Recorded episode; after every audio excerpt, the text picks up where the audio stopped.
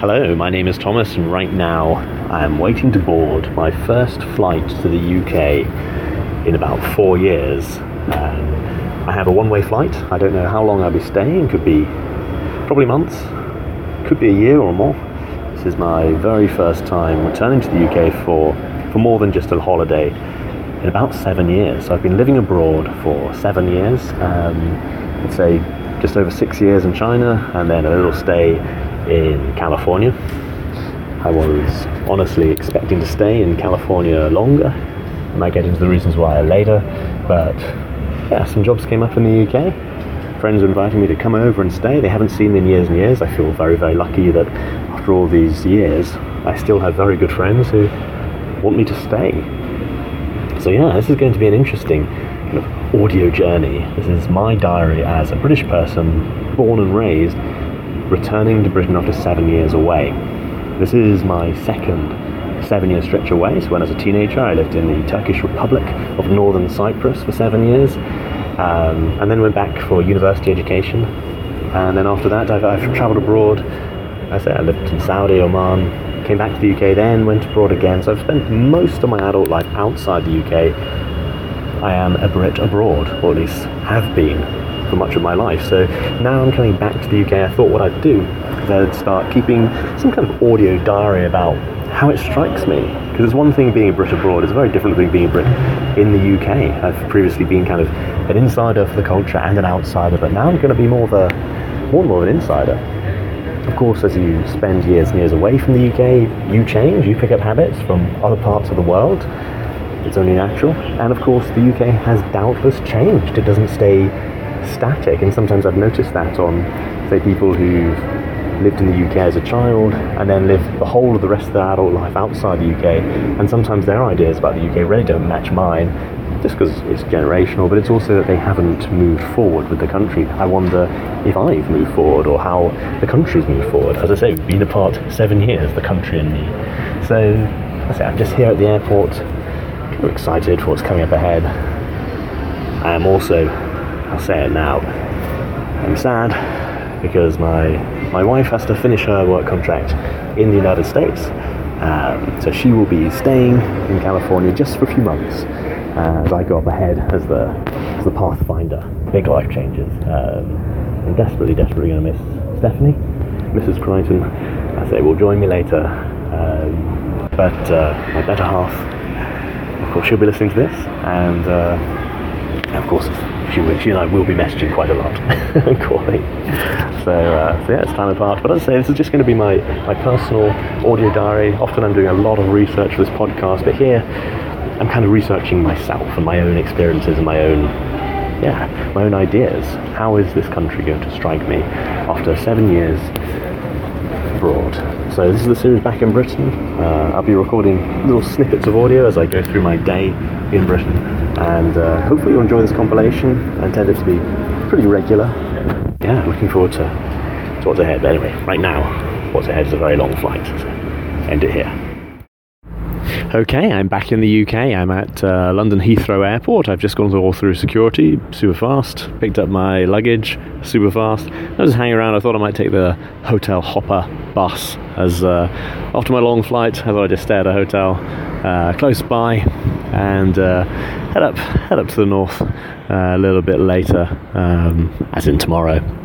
So yeah, everything's gone very very smoothly. Very happy about that, and uh, yeah, looking forward to whatever's up ahead.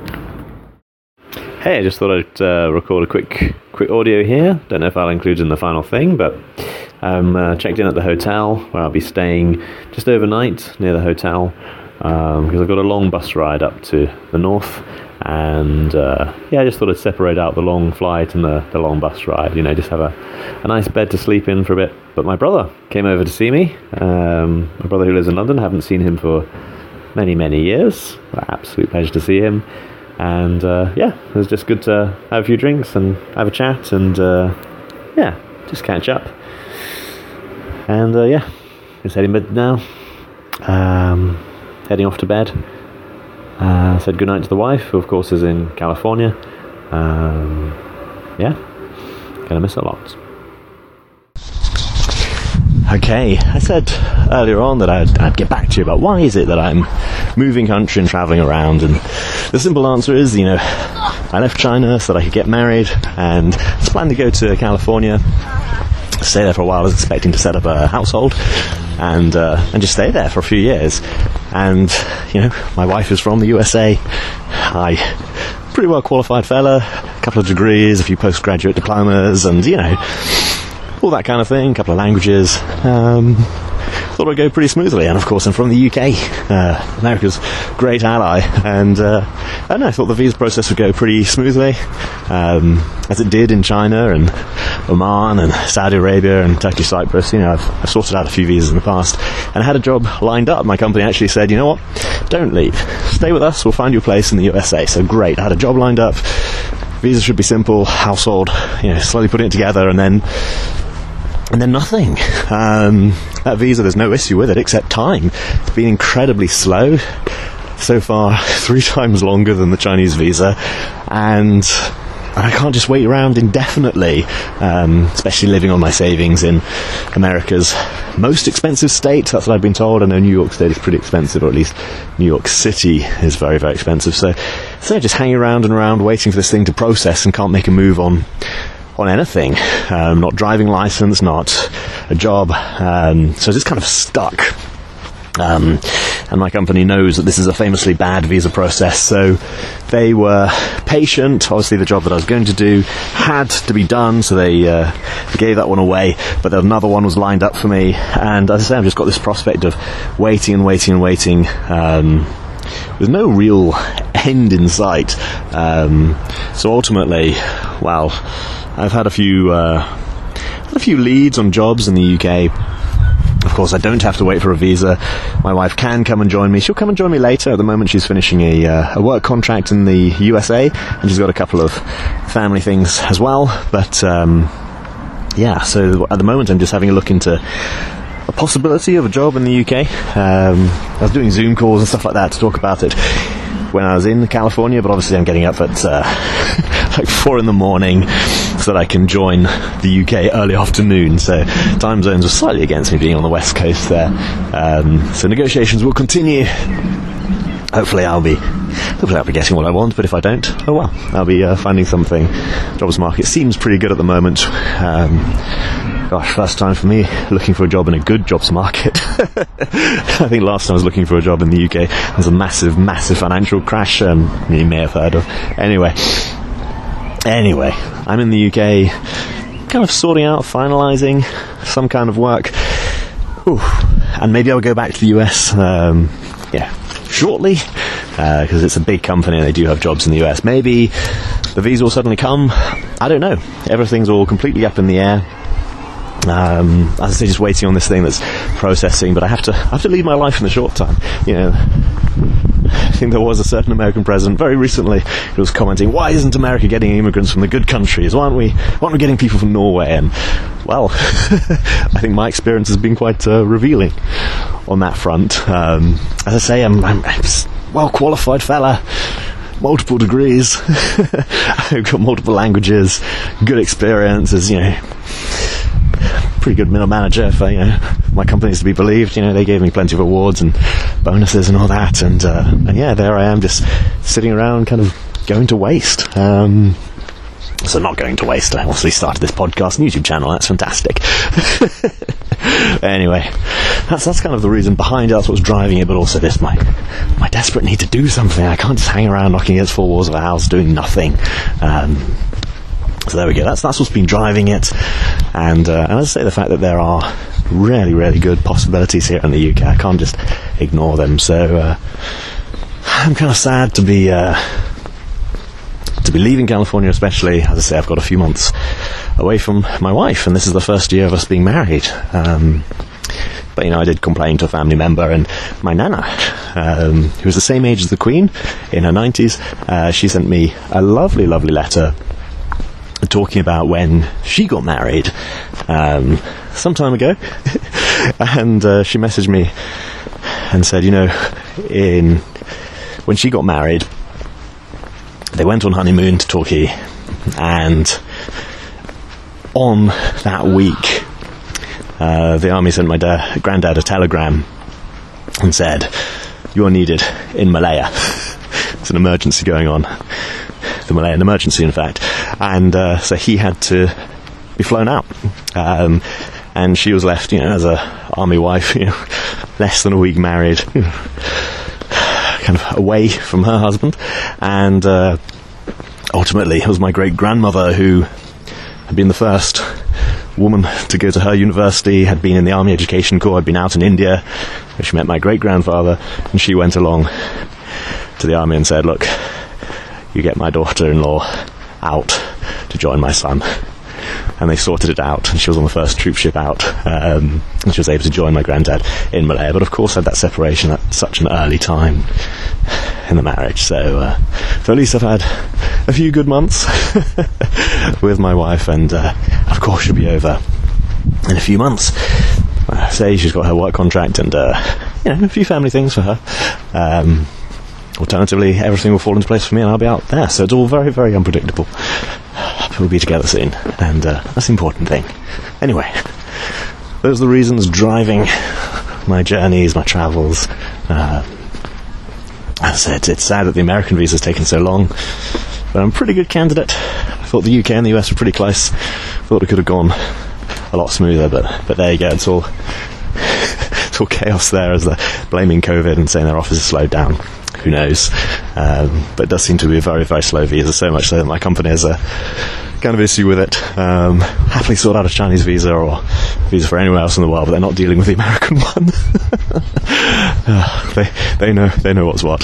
Um, as I said, it's all processing, it will come eventually. But uh, for now, for now, I'm back in Britain, and I'm making this special special series. So um, hope you enjoy it. As I say, this is, the, this is an offshoot of events. Events, you know, that's what was the whole Prime Minister of the UK? Was it Harold Macmillan? Was asked what's the worst thing you're dealing with as Prime Minister, and he said events, events. I think it was him. Anyway, that's what I'm dealing with. Events, events. Um, it's going all right.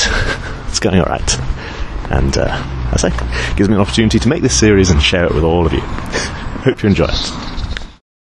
Okay, just thought I'd record this little uh, little quick clip here. I'm uh, I'm in Bradford city centre, so this is where I've been heading up to. I'm staying with a friend of mine here in West Yorkshire, and got important things sorted like a SIM card and a trip to the ballet. I have never ever been to the ballet, but uh, a friend of mine messaged me and said, "Is this the kind of thing you'd be interested in?" And although I've never been, it was. So before I sorted out a SIM card for my phone or pretty well anything else, I hopped on a bus, went over to Leeds, and watched the uh, the Northern Ballet perform Casanova. I don't really have the words because I've never seen a ballet and I don't know any of the, the language around it. Was it classic? Was it contemporary? No idea.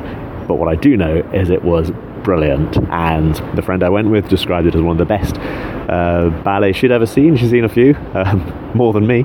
Um, really, really good.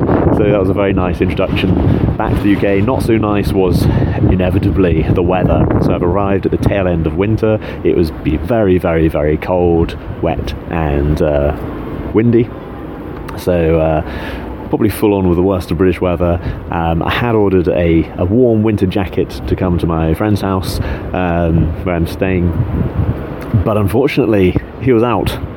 At work, of all places, when it was delivered, so uh, I had to go along to the post office. So I was walking along in my heaviest jacket for southern China, feeling very, very cold, put on a nice, solid British winter jacket, and now I feel like I'm wearing wearing a radiator or something. it's keeping all of my body heat in. Uh, it's a jacket from Barbour. Um, it's uh, the same kind of design as the one uh, James Bond wore at the end of Skyfall. It's been through a l- number of iterations. I think the original one was a super fashionable one-off, one-season thing, and then they kind of reissued it as the Commander jacket, and this is the latest, the Beacon jacket. So it's been through a few different iterations. I mean, even even when the costume department got hold of it from uh, Barbour, they they did all kinds of changes to it. So it's it's in the right zone. It's a nice design. It's also strangely like all the jackets, well, a lot of the jackets I wore as a child, which were these uh, wax jackets because they, they do very well in the English countryside. And a lot of the farmers I knew in Suffolk um, wore these Barbour jackets, which I think they got wee wax from time to time because they seem to last them decades. Um, so I'm now wandering around warm and cozy after seven years in the tropics. Um, so I say that's been the, the worst aspect of coming back to the UK. The weather, inevitably, everyone would say so. But then today, it's actually bright and sunny. Um, actually been pretty nice, um, apart from the cold wind. As I say, sold with a nice jacket. So uh, that's just my quick impression. Not very deep or anything, but it is my first impression of my uh, my first few days. Just signing off here. Might record another clip pretty soon. Okay, just another quick clip as I'm uh, out and about. I'm uh, just on a little walk. I'm in West Yorkshire. I've walked past a big uh, viaduct, um, walked over it, under it, took a few photos. You'll probably be seeing those on my Instagram. Uh, if you haven't seen them already, it's uh, Fleming Never Dies if you haven't checked it out. And it's been, uh, yeah, just a lovely, lovely little walk. I think the countryside is my favourite part of the UK, all the little villages and so on. And probably something to do with my upbringing there. Um, but you know, of course, there's great cities like London, and if you're bored of London, you're bored of life, or tired of London, uh, you're tired of life, whatever it was that uh, Samuel Johnson said. Um, yeah, I don't really know my London quotes or London at all. That's why it's so funny doing a special episode. L is for London. I had to bring in two good friends, Pete Brooker and uh, Chris, uh, British Bond addict. Um, but now I'm, I say I'm in West Yorkshire to all the episodes myself. I might still find a partner in crime, but uh, no, it's lovely just to be out and about. I've got my uh, my jacket's doing me well, uh, my Barbour jacket, and I've got a nice scarf, and uh, just bought some slightly thicker uh, dark brown jeans. Um, washed them last night if you want all the technical details. but you know, this is the this is the thing about travelling, you know, about moving country. It's it's lovely to get out, and of course I share all the photos. But the day to day of it is stuff like you know getting new sim, trying to work out the buses. I'm just on this little walk. I was pointed in general direction. The road's pretty simple. There's only one road, but I've been going off at all the little uh, little lanes and just having a wander about. I've been walking for I don't know, an hour or two, and it doesn't take that long. But uh, I say, I just wanted to explore all the cool little, cool little paths. I'm, I'm slightly distracted because I just found another cool little path. The sun's starting to be a bit low in the sky, but it's just a very beautiful little woodsy area. I say I'll be sharing all this on my Instagram and YouTube. Um, maybe you can hear all the bird song and. Uh, yeah, it's just a light breeze, not too much. Um, so very happy to be back in uh, what I believe is the most beautiful part of the UK. Uh, say the countryside generally. Know I've got some listeners in the south of England who for example, in Kent, the Garden of England, uh, this is known as God's Own County, Yorkshire, because it is just so beautiful. Um, I once made a slip talking to someone and they called it God's Own Country, and he said, Now, now, Yorkshire isn't actually a country yet. Maybe one day. Um, like I say, it's it's joyful to be out and about and uh, maybe I'll finish the episode here. So far, I've just been scurrying around, meeting friends, getting you know the technical stuff sorted. Oh, where can I find an ironing board? All that kind of thing.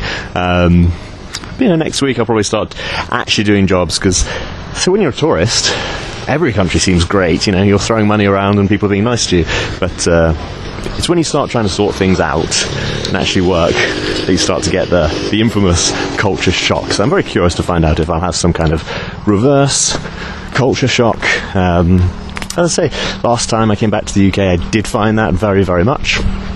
I'd left the UK at 16, came back in my early 20s. Um, I did find it all very, very different and quite strange, but you know, I'd done a lot of my growing up abroad. So, so far, I mean, there are things that are striking me. Mainly that England seems very, very normal. And that it hasn't changed that much. Um, of course, I'm out in the countryside. I guess the English countryside doesn't change that much. In many ways, hasn't changed since I was a child, and uh, spent some of my childhood in Yorkshire when I was very, very young. Um, so to me, it just doesn't seem to have changed, which is the biggest surprise. Of course, I was living in China, where change is an absolute constant. Um, like I said, but maybe I haven't really scratched the surface yet. Um, I am noticing, I mean, I, I, said previously on one of the alphabet episodes, I read out the Wikipedia article on British stereotypes, and one of them was politeness. And you know what? It's not like other people around the world are rude, but I have rarely, rarely noticed it. Just walking along, people say please and thank you and sorry, mate, and stuff like that. I, am rarely noticing that. Um, yeah, it is striking me. So maybe the politeness is suiting me, uh, striking me. I guess it suits me as well. Um, I did go along to a, a Spoons, Wetherspoons, and they've got self-service tea, which I really, really liked. Uh, certainly in the USA, it was kind of tricky to find good tea when I was out. People would give me a cup of warm water and a tea bag on the side and then say, oh, I really don't like tea. Well, I'm not surprised if that's the way you make it. I did go to one place, um, I think it was Disneyland actually. That was another place. I can't remember. I think I had two good cups of tea when I was out in all the time I was in America. Um, that was funny.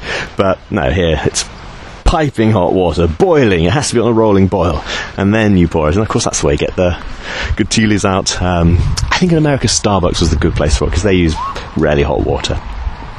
Anyway, anyway, that was one thing. Some good tea. Um, slightly surprised that Wetherspoons in Yorkshire doesn't serve Yorkshire tea. They serve Tetleys. There we go. So the politeness, yes. The tea, yes. The weather, mentioned that. Although it has suddenly improved, and everyone's talking about how lucky I am that I've come back to the UK and suddenly the weather has uh, has improved. I like to think I took some of the sun in my suitcase. Um, but we shall see because the weather will dip down, I think in Yorkshire to minus two very, very shortly. Um, but it'll go up to 15, of course, centigrade. I can't remember what the Fahrenheit is. Um, I'm out and about walking, I can't check. um, but no, weather, politeness, tea. I guess it is all lining up to, to match the stereotypes, but mainly how, how unchanged um, it all is. I don't know what I was expecting, but as I say, I, I always expect things to have moved on. But as I say, it's early days yet. This is scarcely the first week. It's been less than seven days at time of recording. So we shall see. I'm going to keep making these audio diaries. Uh, perhaps try and get some kind of system going so it's a bit more coherent and a bit less snap, snap, snap on the fly. Um, yeah, I'm going to be sharing my experiences, say, back in Britain. Don't know how long I'll be here. Could be weeks, months, or years at this rate. Who knows? Uh, it's all up in the air. I'm trying to embrace that right now. Um, but I'll be sharing all of my journey with you, making a record, and the nature of this podcast is very, very, very, very interactional. Every message I get, I try and reply to. Um, and whether that's on Facebook and the Facebook group Britain People, Places and Pastimes. I've, I've now been made a moderator, although I've scarcely had time to do any of that as I've travelled around. Uh, I guess that's understandable. I'd like to do a bit more for them. Um, of course, on my Instagram, Fleming Never Dies. On YouTube, I comment, respond to those, and there's an email, albionneverdies at gmail.com. I have received some lovely, lovely emails there, um, and even a comment on the app. If you, if you give me an honest five star review, I do respond to those as well if I can. Um, yeah, so any way that you want to contact me, I'm trying to make it as easy as possible. And uh, yeah, do do message me, do contact me. I say I'll be replying if you have any questions, um, comments. Let me know. Um, I say I'm back in Britain. Start of this special project. Um, yeah, keep in touch, and I will too. Thank you very much for listening. See you later.